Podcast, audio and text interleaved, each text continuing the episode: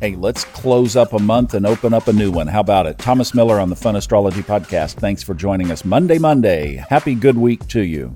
Once again, we have a fairly light week in the sky, interrupted by Thursday, where we have an interesting couple of conjunctions and a sign change. That's really how this month is going to unfold. It's like a roller coaster. You know, it's like a couple of of those dips that don't get you excited about anything, and then all of a sudden you go over a cliff, well, or up the hill. It's going to be one of the two. As March unfolds, we're going to have quiet periods interrupted by we. This week is not the first we though. That's that's next week, but we do have a good one on Thursday. Let's talk about it. So basically, we're following the moon until then. Literally, nothing today in the sky as far as direct aspects Luna entered Gemini yesterday, stays there until 9:40 tomorrow night when it moves home to Cancer. So today and tomorrow you put your analytical hat on and you explore all sides or both sides of the issue, and then beginning on Wednesday, you feel your way through for the next couple of days. March begins on Wednesday with no direct aspects in the sky, and then Thursday that's when things get interesting. Early in the morning, the two benefics kiss. Venus and Jupiter conjoin. That one's a hot kiss too because it's in Aries.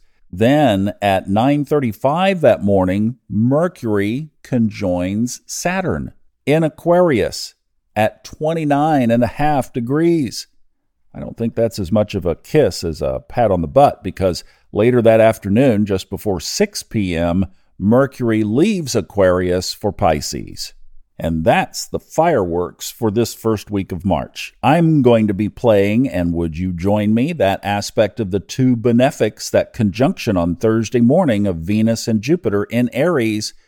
It's like get out your wish list. This is one of those little blank check aspects from the universe. I mean, come on, it's in Aries, right?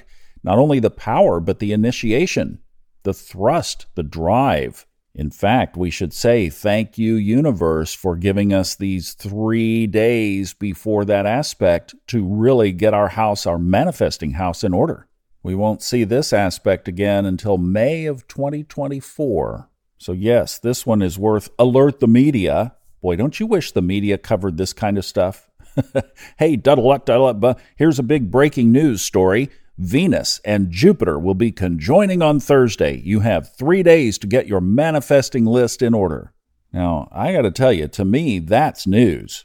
And I love this because on Thursday, when this aspect takes place at uh, 12:35, basically a.m. in the morning Eastern time, as it always is around here, then it will be in the fifth house. It happens at 12 degrees 8 minutes Aries in the fifth house. So we could think about children. We could also think about fertility because that comes under the fifth house. This is in Aries, which is the springtime, which is the new birth time. So, what would you like to give that fertility to? The energy is there, the aspect is coming. So, how would you like to apply it?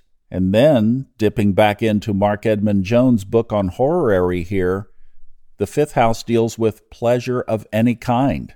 So here is a blank check from the universe aspect about bringing fertility to whatever pleasures you. No apologies, no embarrassments, no taboo, no blushing. Fifth house, go for it.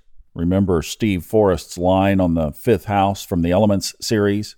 I don't remember which book, maybe the Book of Fire since it's ruled by the sun, but he said it's like the cosmic gods marched you down the cosmic diving board and said, Get yourself down there and have yourself some fun.